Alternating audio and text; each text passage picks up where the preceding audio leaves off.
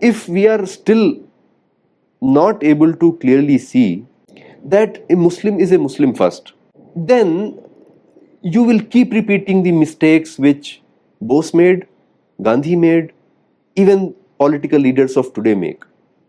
We need to be absolutely clear, and it's not a derogatory statement to make against uh, Muslims.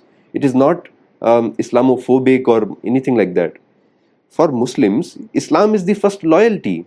Unfortunately, we, in our uh, outdated model, outdated frame of reference of nationalism, do not realize that frame of thinking of Muslims is different. They are a civilizational citizen of Islam. They be in India, they be in Pakistan, they be in Turkey, they be in Europe. They are civilizational citizens of Islamic civilization.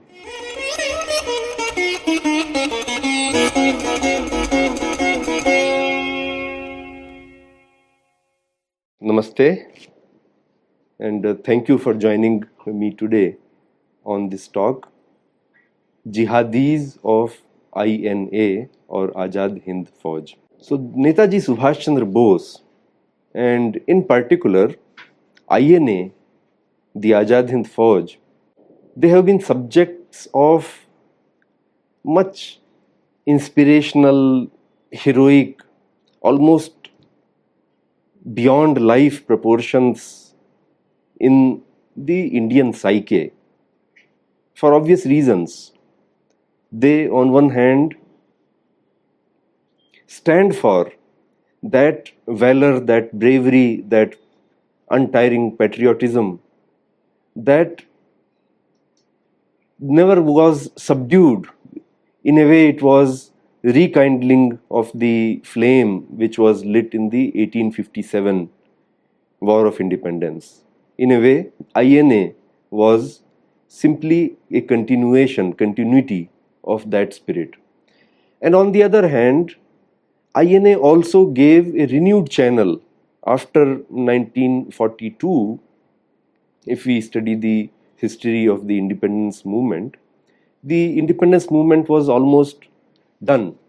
There was nothing left after Quit India movement of 1942, to paraphrase uh, Professor R.C. Majumdar. And therefore, INA provided for the entire Indian nation that renewed channel, that energy uh, which um, um, had no other means of fighting for independence got attached to INA. And then there is another reason why INA and Azad Hind Fauj uh, remain subjects of much uh, myth making. On this point, little bit more deliberately, it is the secular history writing project. So, uh, the INA story in the mainstream narratives, which we often hear about both in textbooks and in popular um, literature, it creates um, kind of a make believe that at least one place in our independence movement in the Indian history we have where Hindus, Muslims, Sikhs, everybody marched arm in arm with the camaraderie for one common goal of liberating the Mother India. So that secular um, ideal, that secular uh, dream almost seems to be coming true in the image of INA. It is perhaps because of these reasons that it is a difficult task for us to broach perhaps some unpalatable, uncomforting questions.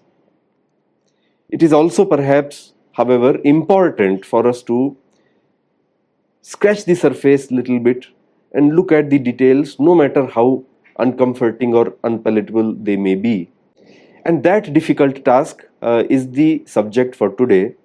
Today we are going to look at some uncomfortable facts about Indian National Army INA or Azad Hind Fauj. Our purpose is not criticizing the revered great leaders or personalities involved.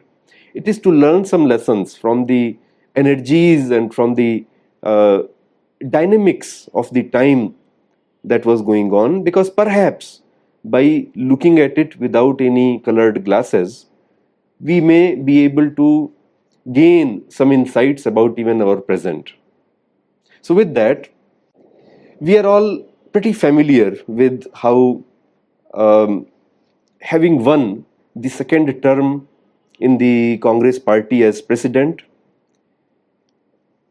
Netaji Subhash Chandra Bose was forced to resign from the post of uh, uh, the head of Congress. That election, the second term that he won, we all also familiar, was a bitterly fought within Congress party. He won by defeating declared Gandhi candidate Pattabhi Sitaramayya. He won with a handsome margin and it almost polarized Congress party. Then, uh, moving quickly forward, he had to leave Congress, he had to recreate his politics in Bengal. Uh, he created Forward Bloc, started um, doing various activities um, uh, of, of uh, creating a separate pillar almost left wing pillar uh, of the Congress, etc. etc. And then uh, fast forward, the heroic escape of Bose from his house arrest, in which he escaped um, by disguising himself to first Afghanistan, he reached Kabul, and eventually he reached uh, Germany that all um, is um, that glorious story is pretty familiar and pretty inspiring to all of us. But even before Bose reached Germany, Europe, particularly the um, Berlin and um, Rome, Fasci and uh, Nazi powers, they were already allied with global pan Islamists for a while. So when Bose arrived in Germany, Europe was a bastion of most of these pan Islamists who were cultivated cautiously by Nazis and Fascis to create trouble, first of all, against the British. And in their estimation, um, Muslims of um, both Arab and uh, India as well had enough power, enough gumption to be able to divert much energy of the British in the war around the Second World War. So that was the calculation, and as a result, we see that in Germany uh, there were many such uh, very, very prominent Islamists from all over the world, from many countries, who were gathered, such as Amin al Husseini, who was called Mufti of Jerusalem, also, also called uh, often Hitler's Mufti. Sometime back, um, few years back, the Prime Minister of Israel, the then Prime Minister, uh, Benjamin Netanyahu, in a speech, he he mentioned this Amin al uh, Husseini as the person who perhaps gave the idea to Hitler that instead of removing Jews physically from Germany and other countries that uh, Nazis had won, to actually exterminate them, annihilate them. So this was Benjamin Netanyahu's um, estimation of uh, Amin al-Husseini. We don't want to go too far into that, but suffices to say that al-Husseini, the Mufti of um, uh, Jerusalem, was a pretty influential international Muslim leader. And just like a couple of decades back around the World War One, there was a kind of interest and energy within the Muslim world for uh, Khilafat to be um, protected. Around World War II, there was still uh, something similar uh, that was happening, and Al Husseini um, had more or less been the linchpin, the leader of that uh, movement across countries.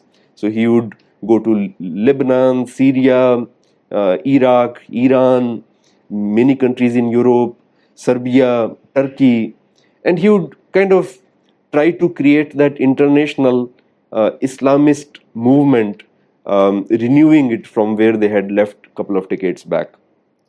It is also uh, this person, Al Husseini, who it must be mentioned, who was the inspiration in uh, raising the Bosnian battalions. It was these Bosnian battalions that massacred Serbs, a very um, dark history in, in the uh, Second World War, especially done on the uh, non-Muslims by these Muslim fanatics. Another personality who was living in Germany as Bose arrived was Rashid Ali al-Gilani, the ex-prime minister of Iraq, whose credit it was to have um, led the so-called Farhud program of uh, Iraq. This Farhud program um, was a mass killing of Jews, um, almost like a riot um, in Iraq and this person was supported was in uh, Germany and Bose had to meet both Al-Husseini and Al-Gilani uh, frequently, dine with them, impress them with his plans, etc. Shah Amanullah, another personality worth mentioning, he was the dethroned Sultan of uh, Afghanistan.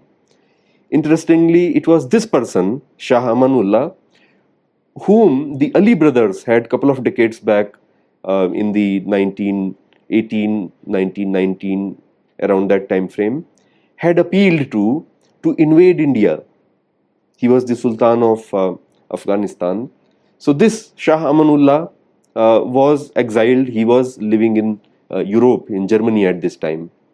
Sheikh Arslan, another very important uh, personality of the time, uh, who was from uh, Lebanon, a very staunch um, international pan-Islamist again, those are some examples uh, to show how Nazi and Fatsi um, powers were cultivating these jihad elements, these Islamists, um, as a strategic tool, perhaps also tactical tool, against the British in their uh, Second World War efforts.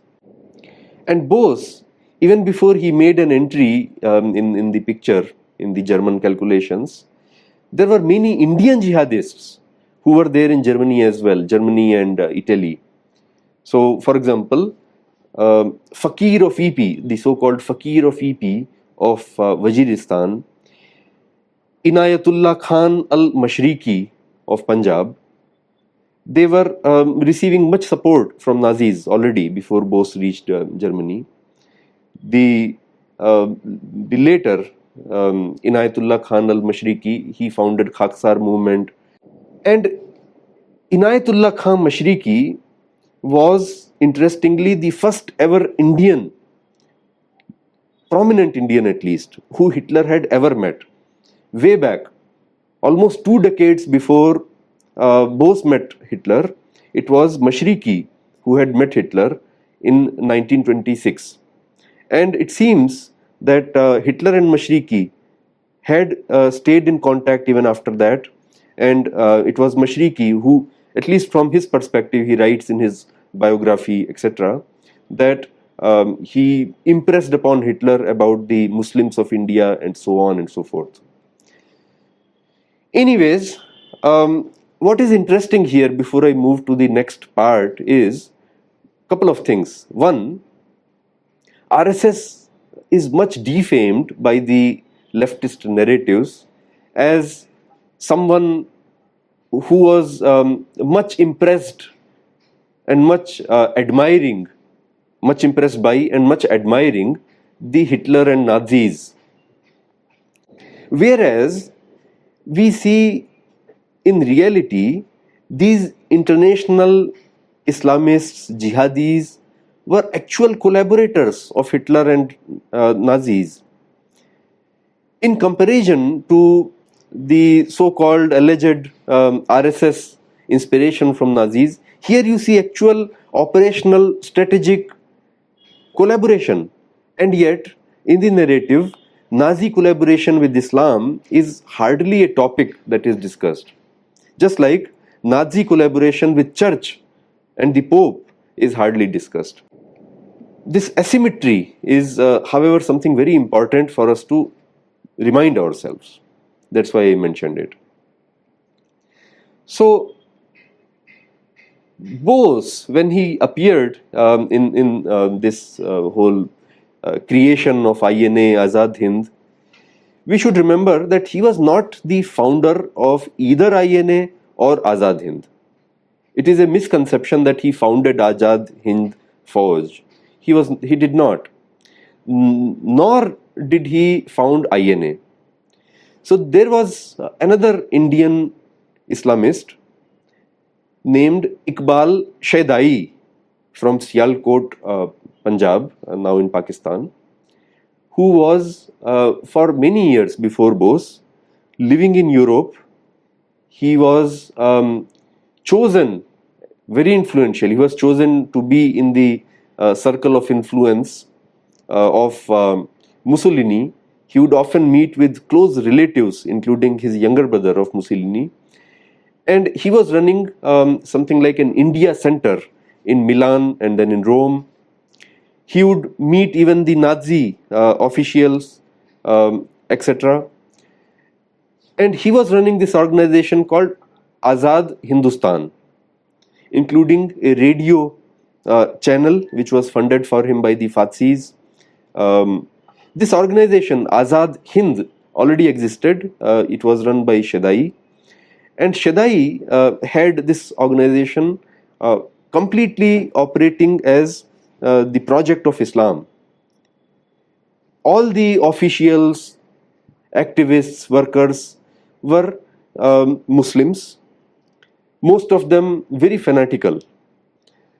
Now, Bose had to, in a way, compete with Shaidai. So, um, Shaidai was in Italy, Bose was in Germany. Bose had to learn all these operations, all these, um, especially uh, even in the radio um, that um, Bose established later. He took technical help, operational help uh, from from Shaidai. So this Azad Hind radio um, that that we had um, that used to be aired to India, and Indians would uh, uh, listen in to the uh, speeches of Bose on Azad Hind radio at least uh, twice a week. All of that operation came from Azad Hindustan of Shaidai. Another thing which Shaidai was already doing was the prisoners of wars that uh, were captured by the um, uh, Germans and uh, Italians in North Africa, in Turkey, in uh, other theaters of uh, war, those prisoners of war would be um, camped uh, in, in the outskirts of Germany.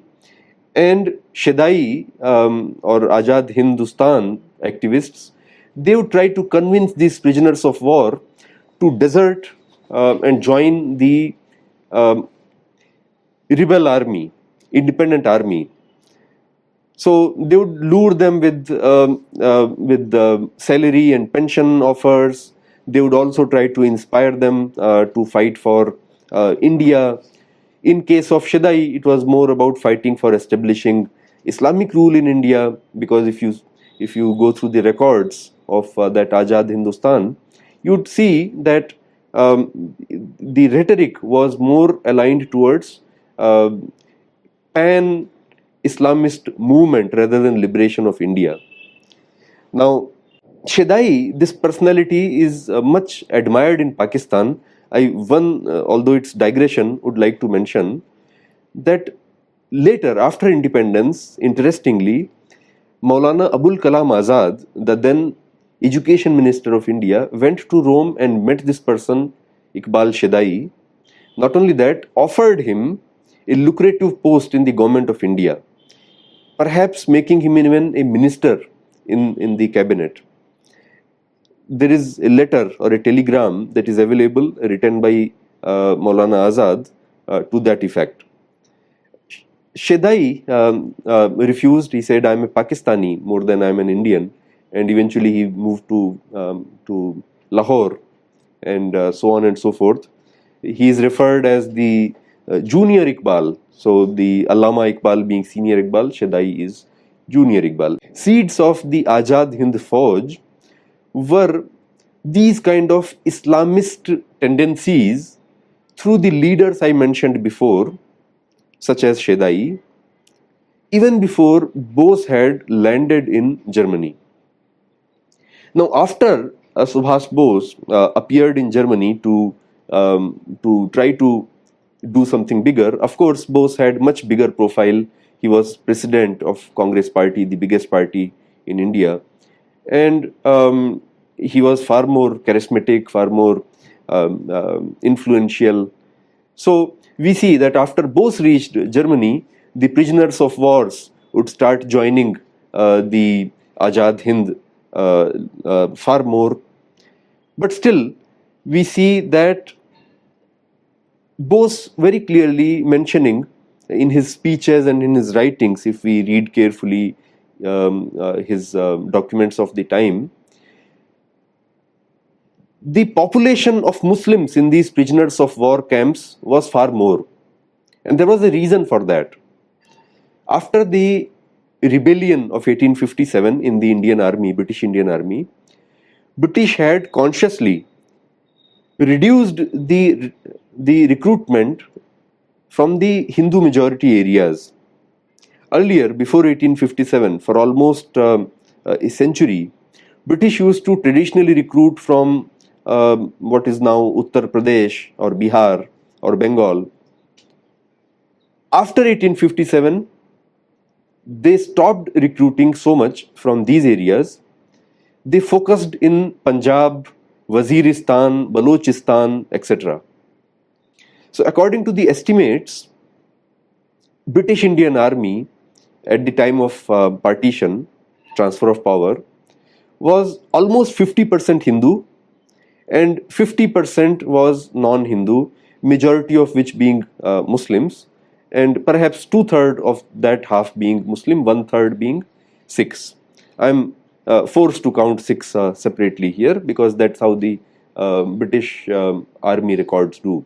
Uh, that fact uh, can be seen from so many facts. There is there is enough records available of the British um, army officers who give us insights about um, not only this kind of um, this kind of communal population division, but also a lot of interesting events uh, that that highlight the motivation of Muslims even in British um, Indian Army uh, many times being um, of what we are very familiar with that Islam loyalty to Islam being higher than loyalty to any um, other entity. Anyways, Bose uh, mentions uh, in, in his uh, addresses, oftentimes almost like appealing to the Muslims of these um, uh, uh, prisoner camps.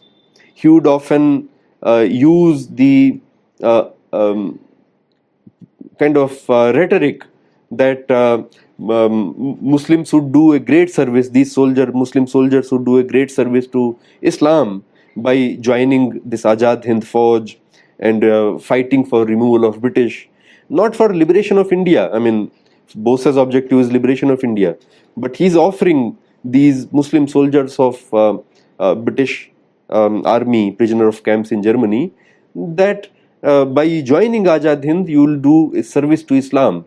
By throwing out British, you will do a service to Islam, etc. Interestingly, uh, at least in one address, at least in one address that I found in the records of uh, Radio Berlin that he spoke, where he almost like um, is uh, equivocal about Pakistan. He says that Pakistan could be created under a national government, but as long as British are there, Pakistan will not get created. So Bose is talking language like this, and you can imagine um, his compulsions his compulsions, as I said and I will repeat, was number one, the Indian army was full of Muslims and therefore these prisoners of wars were full of uh, Muslims. And the motivation of Muslims, no matter how much appeal to the liberation of India, etc., uh, will be lukewarm. But if you motivate them for service to Islam, it will uh, it will immediately create a connection. So remember those two things he would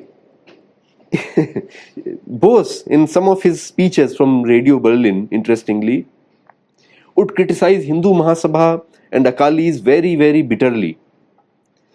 Not so much um, the Muslim uh, fanaticals. He would, in fact, uh, criticize Jinnah sometimes, but not because he was fanatic, not because he was creating uh, communalism. He would criticize Jinnah because Jinnah, he would say, was a collaborator of, let's say, capitalists, jamindars, and Jinnah was um, collaborator with British who are against Islam. So he would try to question not the politics of Jinnah, not the uh, sole Muslim spokesman stature of Jinnah. He would question Jinnah on these other side things.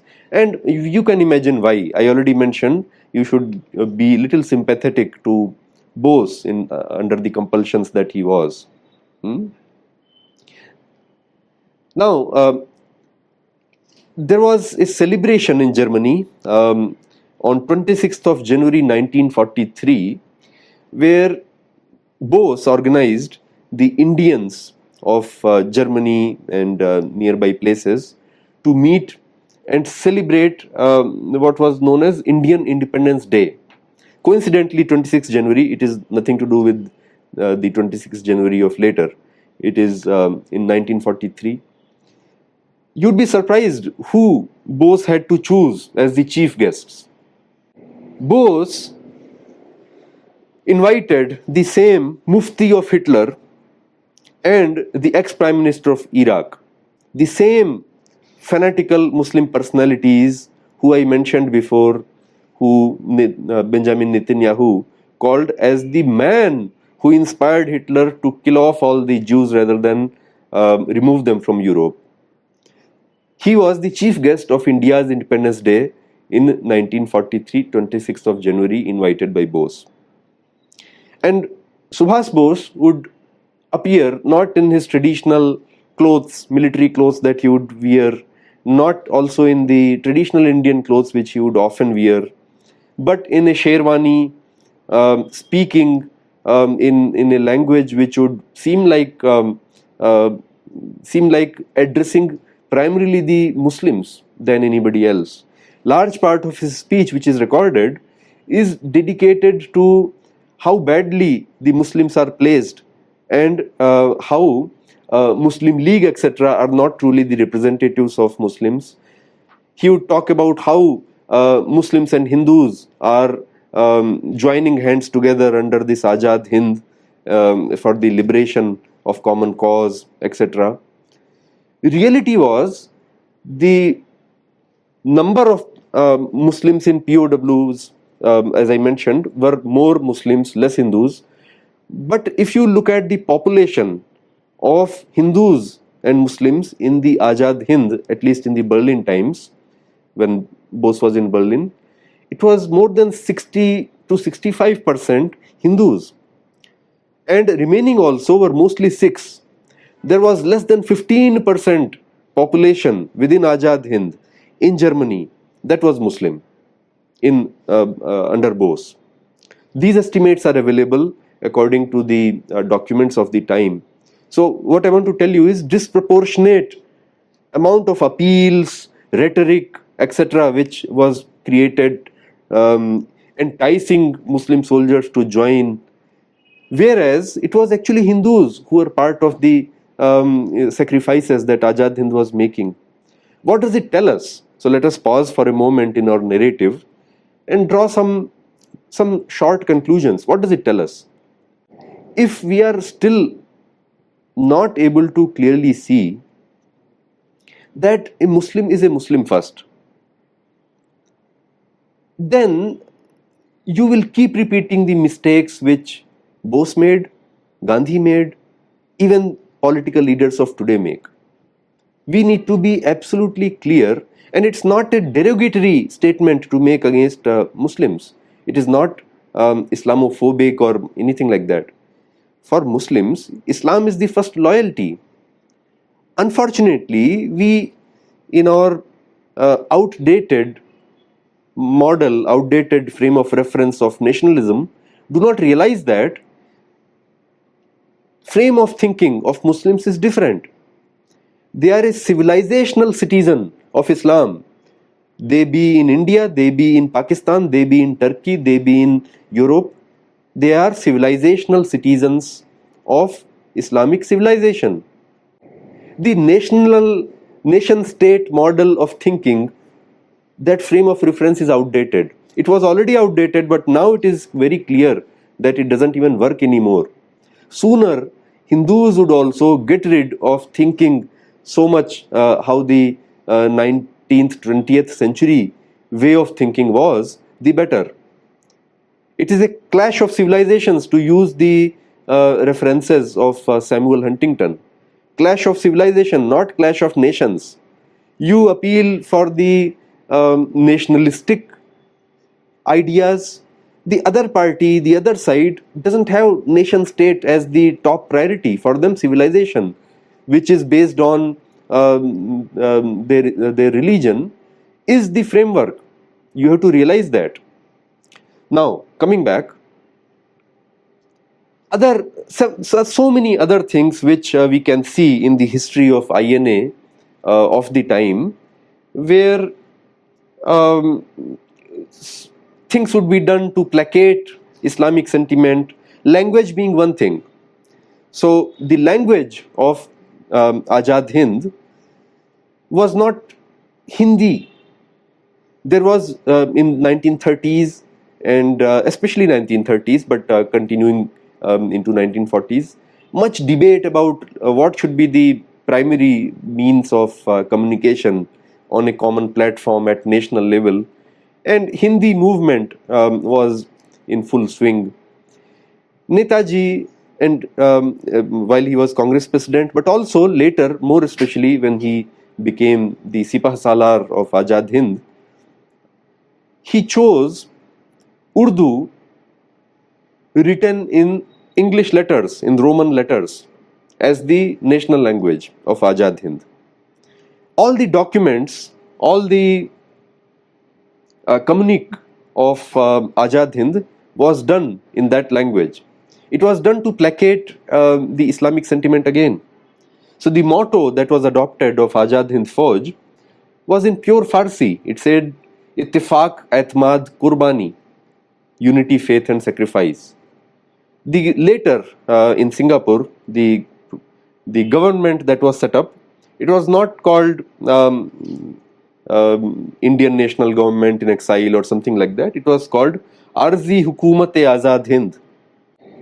The commands of the army were replaced, English and normal Hindi commands were replaced with Urdu commands. The title Bose took um, as the supreme commander of the Azad Hind Fauj um, was Sipah Salar. So, in all the signatures you see in the documents, he would sign with a seal Sipah Salar all the um, decorations that Azad Hind Fauj created were in Farsi as well.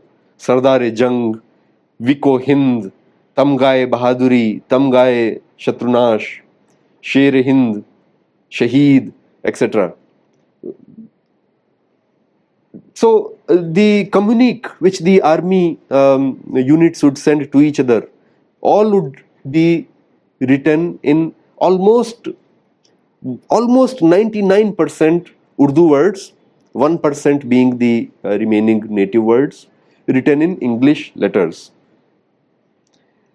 Again, uh, the newspaper which was published, Azad Hind uh, from Singapore, it was published in this kind of language.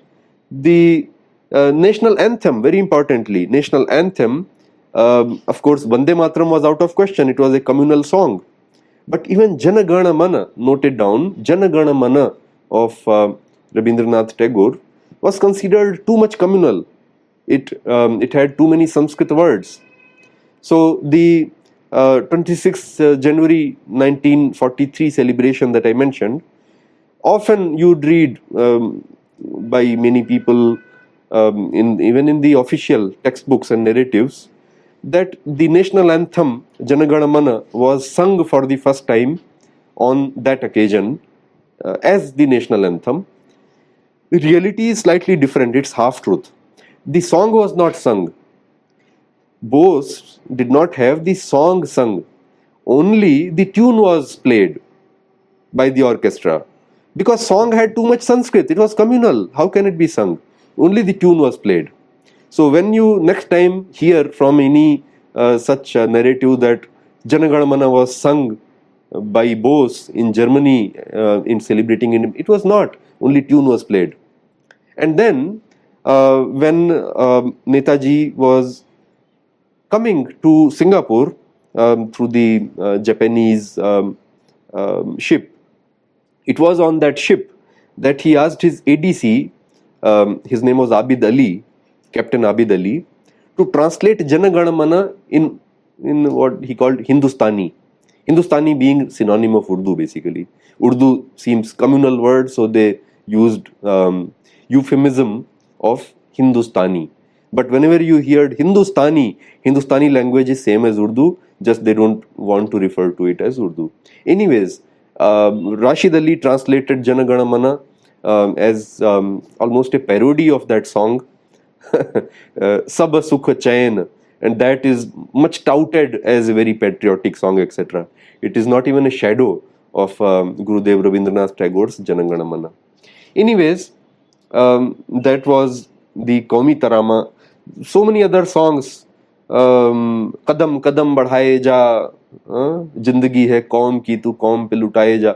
So Urdu was preferred and again primary compulsion was these Muslims anyway let us move forward so just like Azad Hind was originally created by Shedai Bose reaching in Europe almost took over Azad Hind operation similarly on advice of Hitler Bose came to um, Eastern Theater in Asia uh, he reached uh, Singapore, uh, Southeast Asia. And um, here also, this INA, Indian National Army, had already been created. You should always remember, Netaji, the great leader that he was, was not founder of INA. He was leader of INA. He took over INA. INA was already founded some time back by the effort of Japanese it's a very glorious history. We have to uh, skip uh, many things in that. But INA was already created. Uh, um, there was an army uh, uh, officer um, from, from the British Army, uh, Sardar Mohan Singh, General Mohan Singh later, who was chosen um, to, just like in Europe, um, the prisoners of wars were lured into joining the operations against British. Same thing here under uh, Captain Mohan Singh, later General Mohan Singh. Uh, the prisoners of wars were asked to rebel, uh, join Japanese, and fight for the freedom of um, India. If you compare the Nazi operation um, of uh, doing that in Europe and Japanese operation of doing that in, in Singapore, you cannot but feel so sympathetic, so inspired, and so much admiring of the Japanese, quite honestly.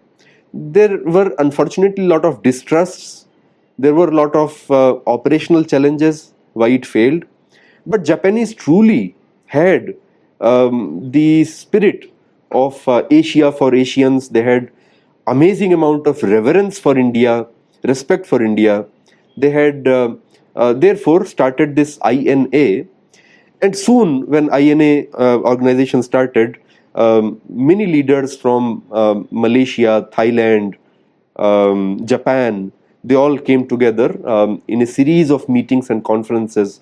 First one took place in Japan, the next one took place in um, Bangkok, and they created um, a whole, not just army, but kind of a pseudo government setup under, and they unanimously chose uh, the great leader Rash Bihari Bose or Rahas Bihari Bose.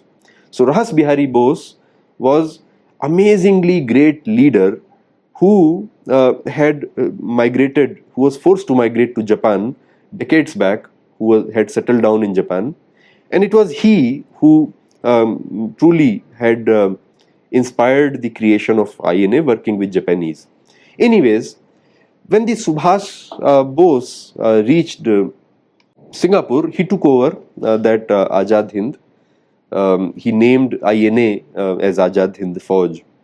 Fast forward um, few months as the operations started, things started. The official narrative that I mentioned earlier, uh, not just narrative, even the impression in the Indian psyche that um, Sehgal, Shahnawaz, the trio, one Sikh, one Hindu, and uh, one Muslim officer, together they were tried for treason by the British in the Red Fort of Delhi.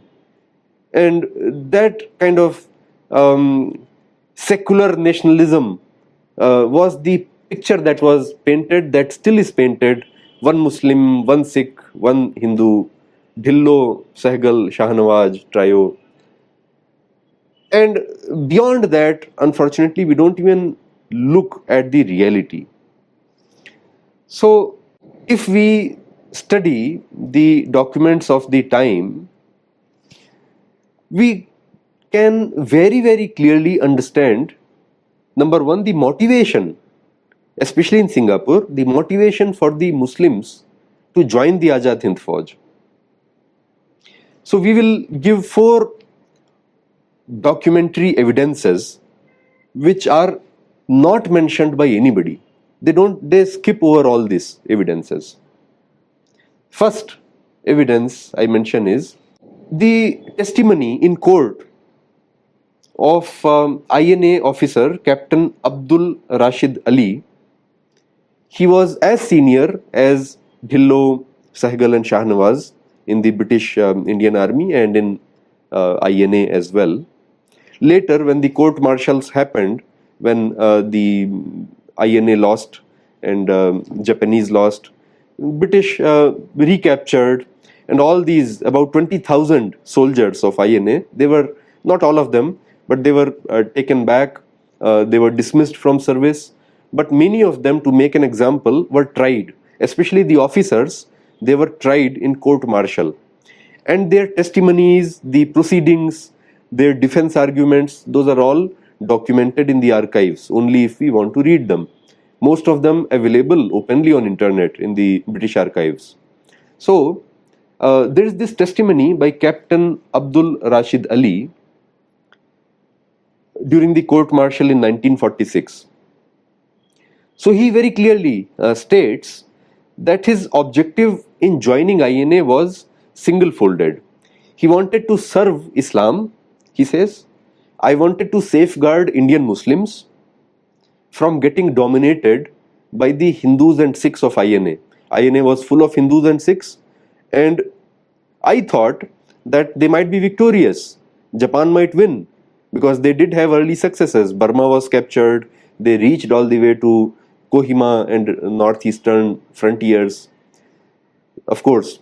So I joined INA to safeguard Muslims because dominated by Hindus and Sikhs, if they win, they reach India, they would um, harm the Muslim interests in India. This is a very senior officer of INA, Captain Abdul Rashid Ali, in his recorded court martial statement. There is um, a newspaper report in, um, in a newspaper from Calcutta. It says, reading from a written statement in a clear, ringing voice, Captain Ali declared, I was cut off from rest of the world and could get only such news as was supplied by the Japanese. I was convinced that the non-Muslims who were the moving spirit in the INA were going to invade India with the help of Japanese. I was also convinced that this would result in the domination of India by non-Muslims helped by the Japanese Therefore, in order to safeguard the interests of my community, I decided, like the rest of the Muslims, to join the INA. Remember this. Muslim British officers are joining INA not for liberation of motherland, they are joining for safeguarding the interests of Islam while the proportion of Muslims in Indian army was significant, proportion of Muslims in INA or Azad Hind was very small. in comparison. So even those Muslims who would join would join it for either serving the interest of Islam or indeed to subvert INA. In fact, in the testimony of, uh, uh, in the court martial, the testimony of uh, Shahnawaz himself, Captain Shahnawaz, he mentions that I had joined INA before even Bose arrived in Singapore under Mohan uh, uh, Singh, Sardar Mohan Singh, for the explicit purpose, express purpose of sabotaging it. I wanted to sabotage that first INA. And it is later when uh, Subhas Bose came and seeing his character, being impressed by his uh, secularism, I my heart changed and I became truly an INA soldier. That is uh, what even he said. There is a uh, lot of uh, Japanese um, records, documents available, especially after 1970s.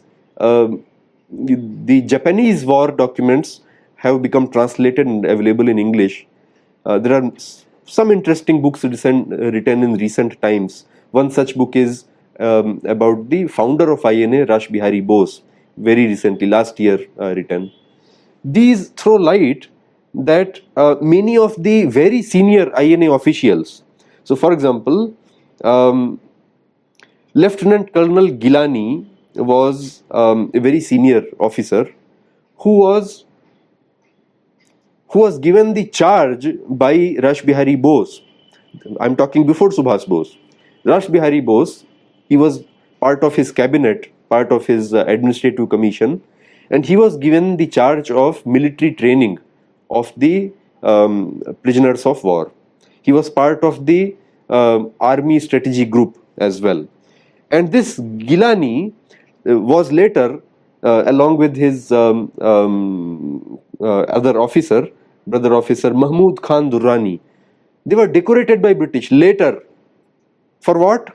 For doing the counter espionage by embedding themselves in INA and um, sabotaging it.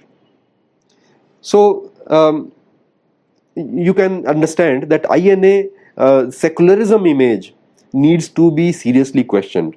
That was first evidence I mentioned. Second, there was another um, witness in the court martial's documents. If you go through, there is um, a, a, a soldier whose name is Muhammad Hayat.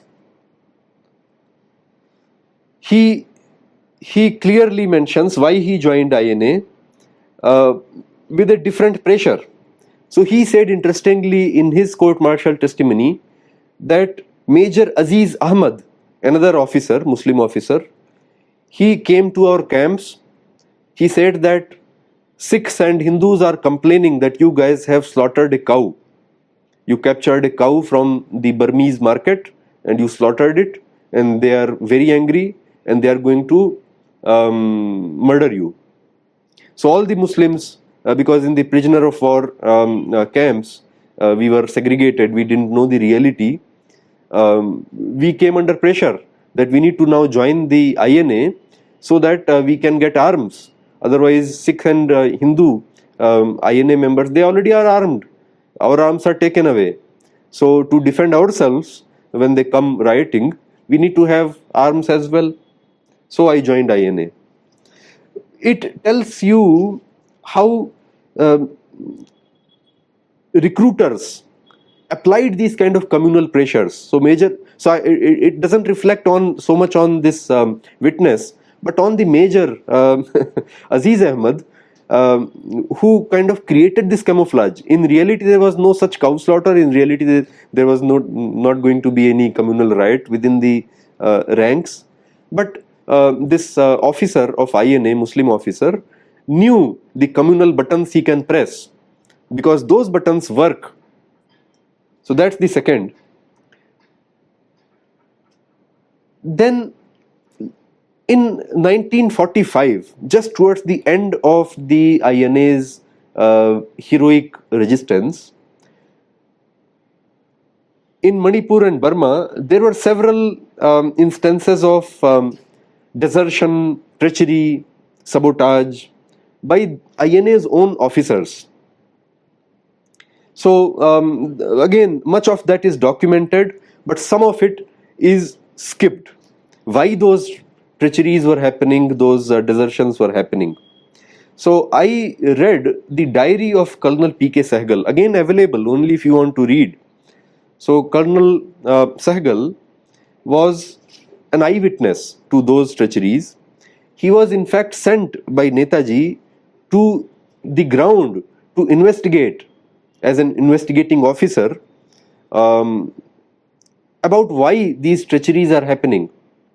And in the diary later, um, Sehgal writes three points. I will mention only the first. He says, Turkey's alignment alongside the anti Axis powers has had a very adverse effect on certain Muslim officers. So, um, during the Second World War, Turkey uh, had allied with Germany, just like they had um, even before.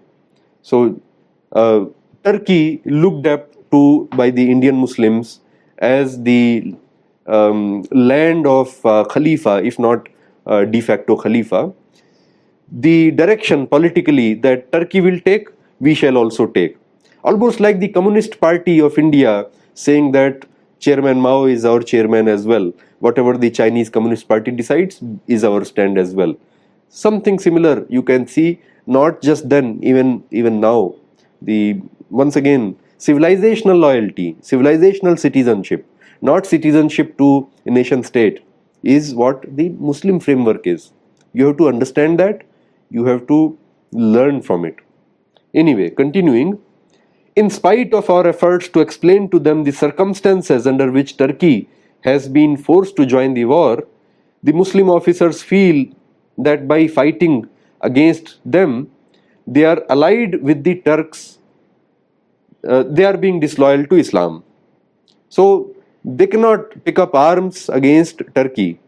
By doing that, they will become disloyal to Islam. Therefore, they are ditching INA also. Hmm? Then he mentions um, further in his diary the desertion of one officer, Lieutenant Yasin Khan, and so on and so forth. That um, it had uh, almost like a cascading effect. Once these leading Muslim officers would desert, it would cause uh, mo- the morale to collapse among the other officers as well. Even if these deserters were in minority, it would have a ripple effect, and um, that's what uh, Captain Sehgal says. Hmm. Now, this kind of desertions, this kind of rebellion is not new at all. Even around the World War One, when the Khilafat movement, uh, in my previous talk, I mentioned uh, briefly about that as well. How in Singapore and also in um, in um, Europe, the Muslim British officers and soldiers often had rebelled. In Europe, they many times fought they switched sides tonight and tomorrow started fighting against the British alongside the Turkish forces. In Singapore too, around the First World War, when Ali Brothers and Khilafat movement was um, at its uh, raging peak, Muslim officers of uh, Baloch regiment, etc., stationed in uh, Singapore, had rebelled. They had killed many of their own brother uh, soldiers, non-Muslims and British, and uh, rebelled. So all of that had happened. And why only go that far? Throughout the history, uh, Battle of Talikota, for example, the debacle of uh, Vijayanagara, the one of the primary reasons was that the Muslim soldiers and officers of Vijayanagara army deserted. They joined the other side, the invading side, and um, that's nothing new at all.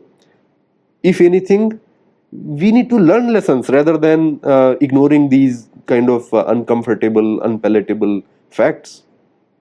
Our powers that be must learn some lessons. Otherwise, if you keep uh, in the same belief that the prior leaders um, uh, belabored, you'd also face the same consequences that they did. Another uh, INA officer, uh, now I, I should mention a few um, what, what happened after INA collapsed? These Muslim officers who were in INA Uh, of course, they would not be taken back by the uh, British um, army. In fact, um, after independence, also, the Indian leadership wisely decided never to employ INA folks back into the army. They were never given the arms again. Uh, having all said and done, they had rebelled and um, they had um, been indoctrinated in a certain way. So uh, it was not wise to take them back into the army ranks, but Jinnah did. Pakistan, uh, again, uh, facts which we don't talk about much. Muhammad Ali Jinnah and Muslim League very carefully and wisely, from their perspective, utilized these INA officers. Since they were unemployed, they would become the military advisors. Now, what military is required for Muslim League? You, you know that very well. But these soldiers and these uh, officers, Muslim officers of INA, were hired, recruited actively by Muslim League in the so-called youth wing. They would train the Muslim League youth they would organize camps, they would train them in Punjab, all the way from Punjab to Bengal. And what would these youth do? You know that very well. So the whole um, communal violence, uh, starting with the direct action day, all the way till after partition, I'm saying till well after partition, there is a much role that was played by these INA officers on Muslim League side. There is some mention as well that learning from this, the Akalis especially, as well, recruited some of the INA officers, Sikh INA officers, to train Akali Jathas as well in the military rigor. So we see mention of that from Jalandhar, from Ludhiana, other uh, places on the our side of Punjab. That the Sikh INA officers, of course, they were dismissed from service, so they would now become Jathedars of the Akali um, Jathas. There is also mention that RSS, RSS may want to forget it, but there is also mention that RSS also um, and Hindu Mahasabha for sure openly took help of some of the Hindu INA officers as well to prepare and train Hindu youth too. Um, the Gorkha, especially there is a um, some police reports mention that from Gorakhpur, there is correspondence that um, in the Nath uh, head um, uh, headquarters in Gorakhpur, they organized about 200 Gorkha soldiers and officers to go to Punjab um, and elsewhere, stay there for several months. There would be camps which would be two, three month camps, which would be organized in uh, mathas or temple premises, and um, Hindu youth, Sikh youth uh, would also learn the military rigor. So all of that was uh, happening. But I go back uh, once again to few of these important personalities who after the collapse of INA helped Jinnah in a significant way. First is Brigadier Habibur Rahman. So those who know the uh, history of Bose, um, who have um, read the life uh, history of uh, uh, Netaji, would immediately recall that in the fateful flight in which supposedly Netaji died, I don't know whether he did or not, but in that flight he had taken one officer with him. So it was Netaji and um, the other officer. That other officer was Brigadier Habibur Rahman. And this Brigadier Habibur Rahman survived he uh, recuperated, returned to India, and immediately he joined Muhammad Ali Jinnah. He was the senior most military officer uh, who joined Jinnah. And it was actually after, um, immediately after independence, when in 1947 48, Pakistan invaded uh, Kashmir, the head of that operation was Habibur Rahman. Even before that armed invasion, it was Habibur Rahman and Muslim League delegates under his leadership who visited Srinagar, uh, went to meet the Dogra Maharaja Hari Singh to impress upon him to join Pakistan. Leader of that group was Habibur Rahman. same person who was right hand man of Netaji Subhash Chandra Bose, who was with him physically when the crash um, of that uh, fateful flight happened. So I'm just trying to tell you what kind of personalities were involved in, in this uh, jihadis of um, INA, which is why he called them jihadis of INA. It was um, Habibur Rahman who organized the Kabaili training camps. So you could you could uh, see that terrorism of that time uh, was started by this uh, jihadi of INA, Habibur Rahman. So there were so many of these um, these um, INA officers who need mention, but Shahnawaz Khan himself uh, deserves some mention. This secularist mindset of leadership, Indian leadership, Hindu leadership, just keeps biting us, and we don't even want to learn from it. So this officer Shah, uh, Shahnawaz, um, he was from Rawalpindi, Pakistan. Can you imagine Congress leadership, especially Nehru and other uh, of his uh, kind, they pleaded to him to stay back to India. Rawalpindi is going to Pakistan, but you stay back in India. He said, My whole family is there. He said, No, you stay back, I will make you minister. And indeed, he stayed back. Shahnawaz of this uh, uh, Dhillon Sehgal Shahnawaz uh, fame, he stayed back. He was made a minister in the Congress cabinet. He served for many years. Surprisingly, when the 1965 war happened, India Pakistan 1965 war, his own son, Shahnawaz's son, was an officer in the Pakistan army leading the troops across the border, invading India. And he was a cabinet minister in India in 1965 too. Can you imagine that situation? he was he was forced to resign by a lot of protests uh, that happened, and he resigned. But uh, th- that that kind of um, craziness, you can imagine Aman ki Asha craziness, you can call it. Whereas the other party is absolutely abundantly clear about their objectives, about their ideology, about um, uh, priorities. We, on the other hand, uh, are um, wishful thinkers who think that simply by uh, nice sounding sentiments and slogans we can win the hearts, we can change the minds. No, we cannot. You are um, underestimating, perhaps forget, under, you are misunderstanding the frame of reference, the mindset the whole concept. This whole conflict is not a conflict of um, national nationalism. You cannot say that I'm uh, a nationalist and they are anti-Indians. That whole conversation, that whole thought is perhaps invalid. Your frame of reference is invalid. Think beyond the nations. That nation state concept is gone. Even after that, the ideology concept is gone those who are familiar with Samuel Huntington's Clash of Civilizations would realize what I'm saying. The conflict of nations is finished, it's over.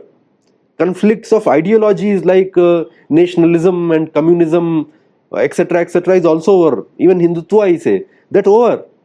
Now we are in a phase of clash of civilizations. No matter which color's passport you hold, no matter where you live on the globe, what matters is which civilization do you belong to? On this question, Muslims are clear. And I am not bitter about it. I am just telling you, Muslims are clear. They belong to Islamic civilization, which has a religious foundation. One of its pillar is its theology. They are absolutely crystal clear and they are even honest about it. They are transparent about it. Their loyalty is to Islam they never lie about it. They say my loyalty to Islam. We, on the other hand, counter it with Indian nationalism or Hindutva, which is defined in geographic terms. That does not work. Apples and oranges. You need to also elevate, evolve beyond thinking yourself as a nation state or an ideology. You need to think yourself as citizens of a civilization You may be in Bangladesh, you may be in Afghanistan, you may be in UK, Australia, or West, or in India. Think in terms of civilizational citizenship. That's uh, perhaps the last thing I would like to say to conclude uh, my talk about jihadis of INA. Namaste. Thank you.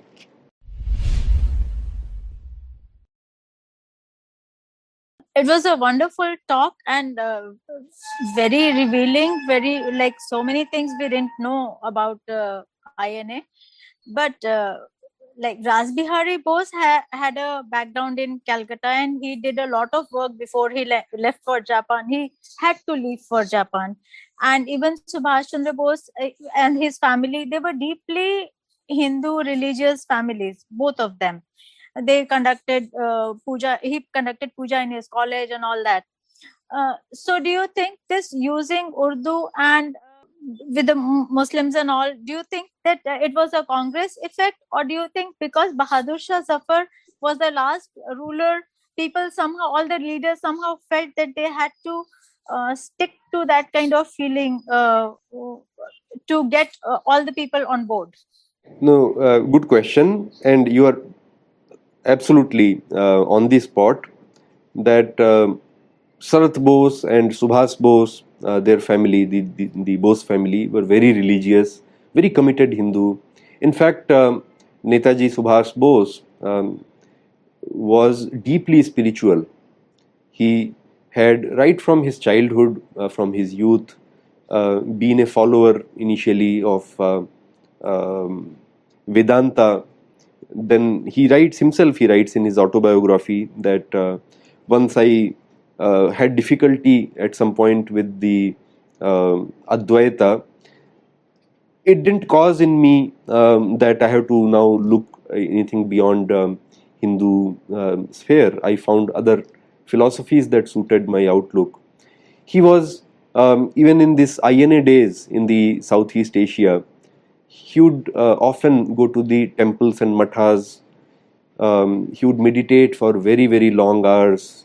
He was a frequent visitor to uh, some of the temples. He would do Kali Puja before any major political operation. It is said that a small copy of Bhagavad Gita was always on his uh, left chest pocket of his military uniform. He would sleep with um, that under his pillow. He was a very religious Hindu, not only just a passive Hindu, even uh, in his autobiography, he mentions how he argued with a Jesuit um, Christian missionary and um, he defeated him in an argument. He convinced him about the superiority of Shankara's uh, Advaita over the hodgepodge of Christian theology. So, uh, you are absolutely right about that. Even uh, his political guru, so political guru of uh, Netaji uh, was Deshbandhu Babu Chittaranjan Das. Babu Chittaranjan Das himself was a very great uh, Hindu as a religious Hindu. He uh, was renowned for, he was very wealthy person, he was a barrister, top barrister of his time. Uh, he would donate so much in the Hindu causes. His Haveli uh, in Calcutta was always resounding with Kirtana. Uh, if you read the memoirs uh, that are written by him and his friends, you'd realize they were all very, very deeply committed, solid Hindus. No doubt about that, even one iota. I think perhaps uh, the conundrum of this being deeply religious Hindu but still being secular is something that continues even today. The very good Hindus, rooted Hindus, not uh, like the leftist uh, deracinated uh, folks, but deeply rooted Hindus can also be secular in their political outlook. In fact, um, if we leave emotions aside, our reverence and attachment to these um, praiseworthy leaders for a moment aside and be objective about it, we would see, uh, let's go to, for example, Sindh. In Sindh, around the same time, there were uh, great leaders like Sadhu Vaswani and his guru. They, I mean, I'm not going to detail out how great service they did in, in so many things, right? Same, Vaswani ji wrote a book about Muhammad and Islam, and in that book, he does all the typical whitewashing, all the typical um, lipapoti hmm, about Islam. This this um, conflict. Even Gandhi, for example, do you think Gandhi was not a good Hindu? Gandhi was a solid Hindu. Gandhi was a very good Hindu. But secularism and Hinduism can go hand in hand. You're solid being a Hindu doesn't mean you will not be um, fooled by this secularism. Tilak, even, I, I have to say, Tilak, even before Gandhi, even before um, Chittaranjan Das, Tilak, in uh, I think 1916, he did a pact with Jinnah in Lucknow, where he conceded um, that yes, we will have select separate um, uh, uh, electorate for Muslims and uh, separate for Hindus. It was Tilak who agreed, not Gandhi. Gandhi had not even appeared on the scene. Lokmanya Shri Balaganga Tilak, unfortunately, he agreed. There was no protest. He didn't protest. He agreed. So, uh, you know, being Hindu doesn't mean you will not be politically secular. But if you are politically secular, then you will make all these mistakes of misjudging the intentions of uh, Muslims, misjudging um, their uh, priorities, and you will make the same mistakes which all our leaders have been making so far. Long answer, uh, hopefully that uh, helps but I also want to ask you that uh, even in 1857, the leaders wanted to fight under Bahadur Shah Zafar flag. So the Mughal effect was still there. Yeah. So mm, yeah, mm, fair enough. So Bahadur Shah. So for even by the way, British proclamations considered Bahadur Shah Zafar their own head as well. All the military declarations I'm talking about, not commercial all the military declarations, letters, everything, huh? they will start with Khalq Khuda ka and all that. Hmm? Mulk Sarkar ka, etc. They even they so they deposed Bahadur Shah Jafar in 57 58. Until then, even British at least used him as a figurehead. So Bahadur Shah Jafar being a figurehead, Marathas used him as figurehead too. Marathas uh, practically had displaced Mughal power in Delhi but they did not physically remove the Mughal seat. But Bahadur Shah Jafar uh, was considered legitimate emperor of India, even without power. He was considered legitimate emperor of India, not just by the Congress or these people, even by British themselves, even by Marathas, even um, everybody. So um, that was the reason why, at least for the 1857 um, independence movement, Jafar was used as figurehead. Thank you. We had our uh, previous speaker, Arvind ji, over here for a while, and he has left a question. He says, This infiltration thing is long known. Why does this government, why is this government after the Sabka Bakwas? I can't understand. Anyway, life. So it's a remark, but why is the government after Sabka Bakwas? On a serious note, though, um, I think it's it's it's a genuine belief that uh, our leadership has always had and still has that um, human nature by default is kind, generous. It uh, reacts, responds to niceties from your side. You can win them over by gestures, etc sadly, it has been tried so many times um, and failed that um, if you try it so many more times, it will still fail. Unless uh, you think that you are a greater person than Gandhi or Bose, who failed in uh, at least uh, uh you know giving appeasement to Muslim emotions and winning them over to your side, their loyalty to your side. They failed, right? If you think if your leadership today thinks they are greater men, more visionaries, more charismatic than Gandhi and Bose, hmm, maybe they can try again. But uh, my bet would be that it has never worked and it will never work. Uh, Sanjay Dikshit ji implies the same thing in his book. Uh, um, unbreaking India. He doesn't say it out so loud, but well. Okay. Uh, Sarveshji, it was a fascinating talk. And uh, I don't have a question, but I definitely uh, can I ask, I mean, uh, say one or two small points in support of whatever you have said. Sarveshji? Kind, kindly, sir, please. Yeah, yeah. Uh, this point you talked of uh, Brigadier Habibur Rahman uh, being an advi- military advisor to Jinnah.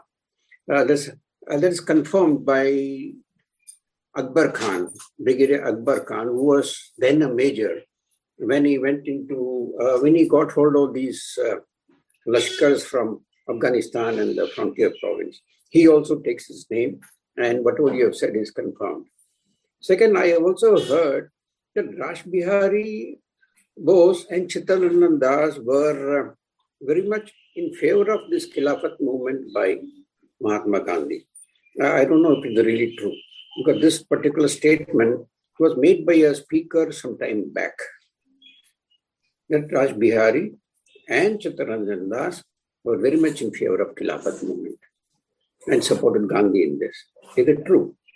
Hindustani.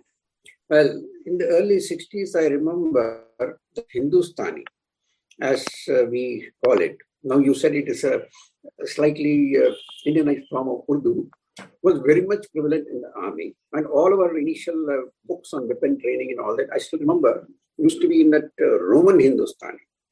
And uh, it was the normal, standard, uh, accepted material for us as cadets to read, and from the Jawans also, just for information. Thank you. No, th- thank you, sir. So, um, thank you for confirming uh, Habibur Rahman's involvement. Um, I have found some documents which uh, uh, detail it out. It's uh, surprising that uh, he was, in fact, interviewed by many of the later commissions which were um, set up by the government of India to investigate into the disappearance uh, slash death of uh, Netaji. And uh, Habibur Rahman would be one person who was almost always interviewed in Pakistan. Um, but thank you for confirming his collaboration uh, with Jinnah around the Kashmir invasion, Kabaili training, etc. The second point uh, you uh, mentioned was about Khilafat movement. So, Sarat Bose, uh, perhaps not Rash Bihari Bose, Sarat Bose for sure was um, solidly with Gandhi in Khilafat movement, but more than him, actually it was uh, the brainchild, more or less, of um, uh, Babu Chittaranjan Das that Congress should put its whole weight behind Khilafat movement.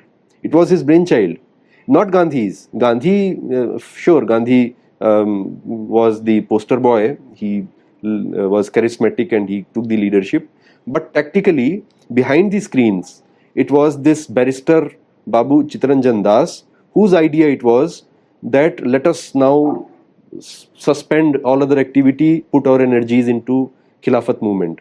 He had even before Khilafat movement, actually, um, he, it was he, Chittaranjan Das, who had uh, created so-called um, Hindu-Muslim Pact of Calcutta, where he said that all the districts in Bengal, uh, back then undivided Bengal, uh, where Muslims were more than a certain percentage, they would be given a certain seats and so on uh, in the government jobs. So this this uh, whole secularism was deeply ingrained in Babuji's Babu Chittaranjan Das's um, politics since beginning.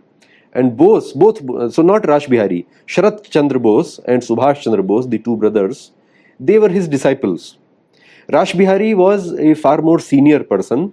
Uh, Rash Bihari was a revolutionary who uh, had to leave India uh, after 19, I think 13 or so.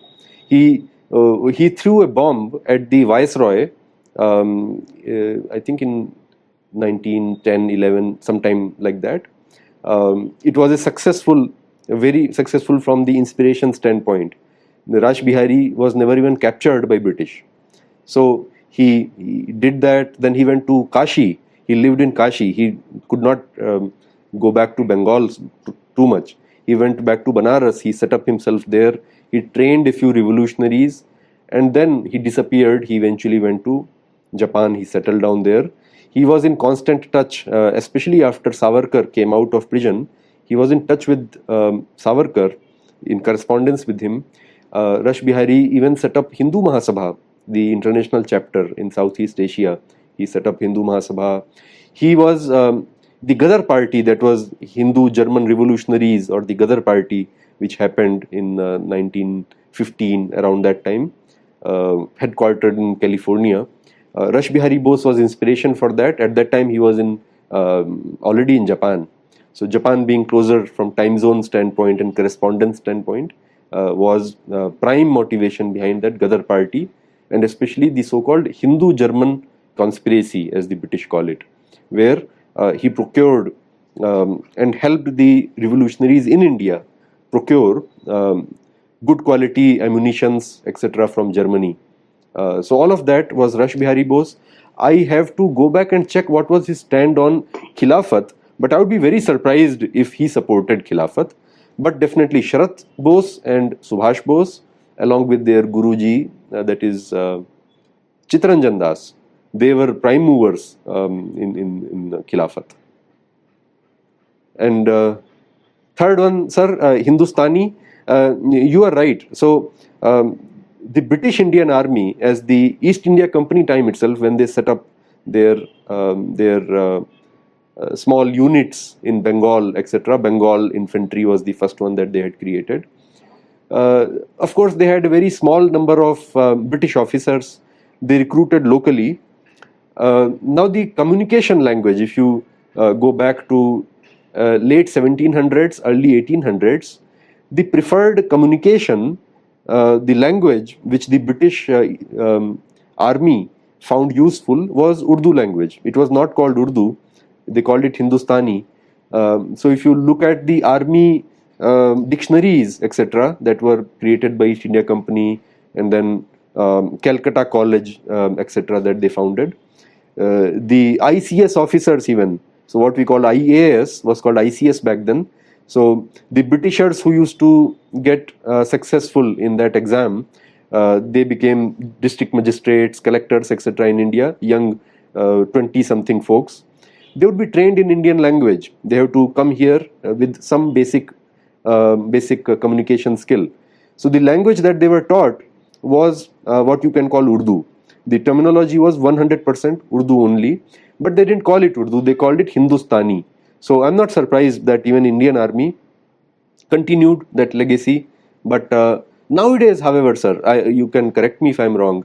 I see a lot of uh, commands, especially in the border security forces, police um, forces of different states, like UP police. I'm I have seen it.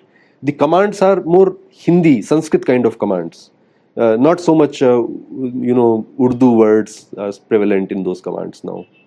Sir, I have a point to add I think it was Farsi initially for all uh, official work, and when the British were here, and for a long time, even after that, Indian Army continued in Farsi, and so much so that even in Calcutta, West Bengal, the um, government officers had to learn Farsi and communicate in Farsi, not Urdu so much.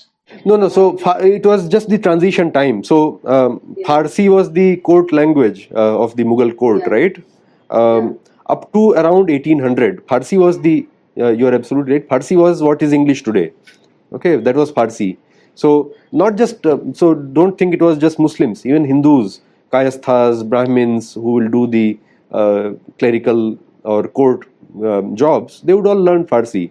So people, Farsi was well known actually. So um, people like Raja Ram Mohan Roy, for example, he was a Farsi scholar as well. He knew Farsi very well. Uh, a lot of um, um Hindus would would uh, be Farsi scholars. And for a long time, it continued as in England with French and English.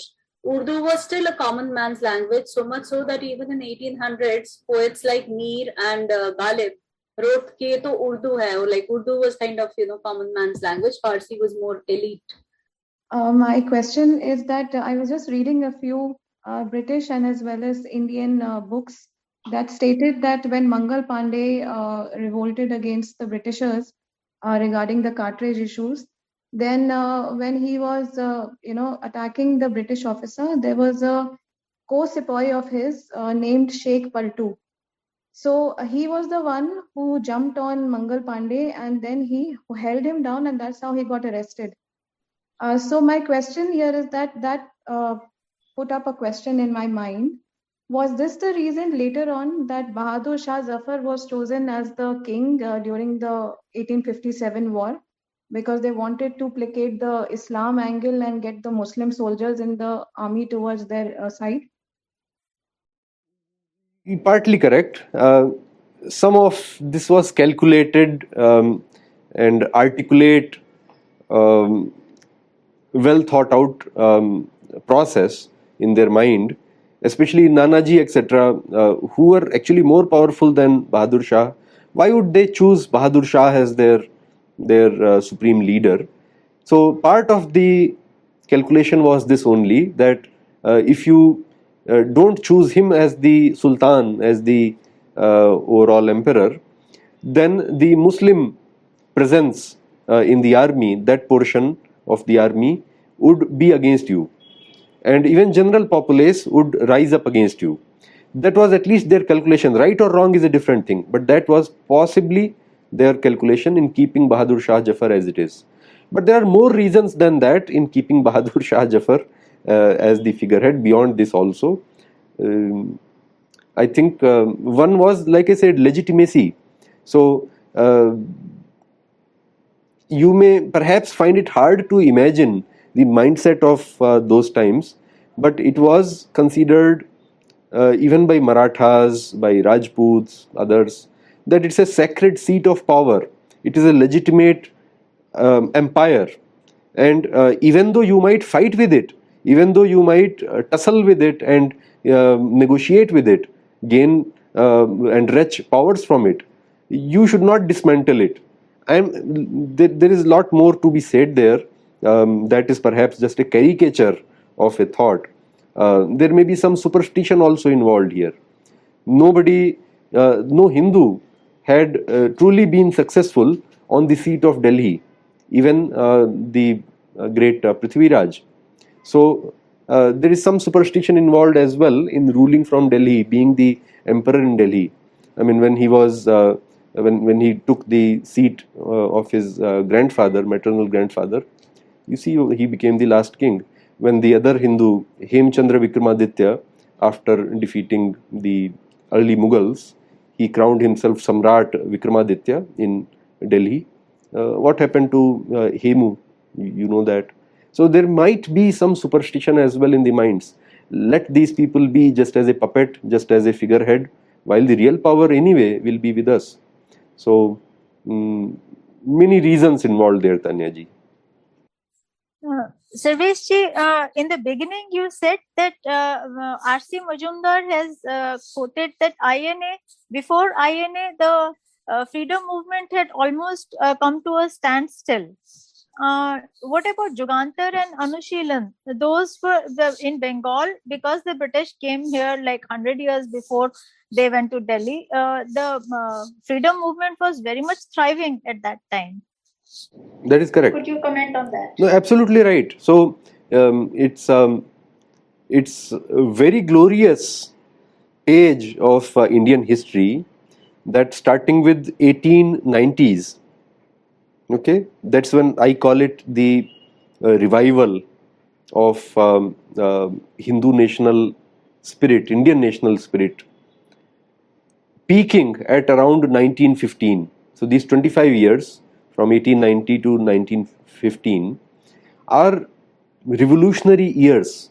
Revolutionary not just in political sense, uh, in uh, cultural, literary, art, every field. Hmm? So you are absolutely right. Yugantara Samiti, um, Anushilan Samiti, all these, and then inspired by them outside Bengal also, uh, you see Punjab, Maharashtra, and UP uh, there were so many revolutionaries that were doing their work. The whole of 1910s, 20s, and up to the middle of 1930s, with uh, Bhagat Singh and then Chandrasekhar Azad, and and uh, uh, before that Ram Prasad Bismil, before that Khudiram Bose. This whole about um, about uh, 15 to 20 years of revolutionary activity was absolutely amazingly successful no doubt about that this is what had shaken uh, british to begin with. And in some some crooked way this is what had also given rise to gandhi's popularity. Seeing that okay if you don't give an alternative to the indians uh, of expressing their politics uh, they will these revolutionaries will only go from strength to strength. So uh, while not undermining the superior intelligence network and brilliance that the british had british police had okay don't undermine that and the kind of um, uh, kind of uh, uh, dharmita that the british had to rule Hmm? You don't undermine that, but perhaps giving um, giving more limelight to Gandhi and his politics was perhaps a calculated move by the British um, to undermine the uh, popularity of uh, these revolutionaries. Yeah, you are right. But uh, come to 1942, 1942 is when the Quit India movement happened. After Quit India movement, everything was quiet. There was nothing. Gandhi was left with nothing. The um, outside of textbooks of your school, if you of our school, if you look at the newspapers, if you look at the things which were happening at that time, it was all about uh, Pakistan creation or opposing it. It was all about um, what will happen after independence, uh, what is happening World War II after uh, effects, all of that. There was uh, this. Um, uh, famine and and and uh, there was a lot of other things. But independence movement was over, finished. Gandhi was not doing anything after 1942. Therefore, Majumdar says that after 1942, independence movement was done. After that, it is INA which really once again aroused Indians. 1943, 44, 45, it was INA. Technology was available. Every um, uh, um, city corner had radio you had a lot of um, people who had returned from abroad. There was a lot of uh, expatriate population that had come back to India, and they would um, um, there would be colleges, there would be uh, conversations um, everywhere. So uh, after 1942, truly the independence movement was more or less led by INA. That is what uh, R.C. Majumdar meant there could you please uh, uh, give name of some good books by uh, uh historians that uh, we would uh, we can go through regarding these regarding INA history can, no not INA the independence movement the later independence movement yeah there is a lot of work done especially by professor RC Majumdar and his team so interesting to mention that in 1957, after independence, um, in 1957, uh, just couple of years before 57, uh, R.C. Majumdar, who was at that time the head of uh, Indian Council of Historical Research, he was professor of history, perhaps um, the best historian Indians have produced in last uh, 200 years, let's say he approached the government of India uh, that uh, 1857's centenary is coming couple of years from now. So we should uh, collaborate across the universities of India and rewrite the history of the independence movement. And they started writing. So um, about 20 universities collaborated under his leadership, uh, ranging from Banaras Hindu University to Osmania University to Delhi University, etc the history departments they started working together and uh, very detailed regional local narratives of the independence movement. Every not just state every city how they contributed who were the personalities that level of detail. When the reports were prepared uh, the first volume second volume started coming the ministry of um, um, human uh, development led by maulana Abul Kalam Azad, they curtailed that effect. The whole effort was thrown into the water. They said, We are not going to publish these. And later, so book publishing was not cheap, it, it requires money. So later, um, the wife of uh, late uh, Professor R.C. Majumdar writes in one of those first editions of a book that he wrote, History of the Independence Movement of India. The, in the introduction and preface, the wife writes uh, how, with difficulty, once the government refused, uh, Professor Majumdar completed the work himself and published it at his own cost. Okay, so Professor Majumdar's, if you want to read one book only, then perhaps Professor Majumdar's work would be that. There were other books also.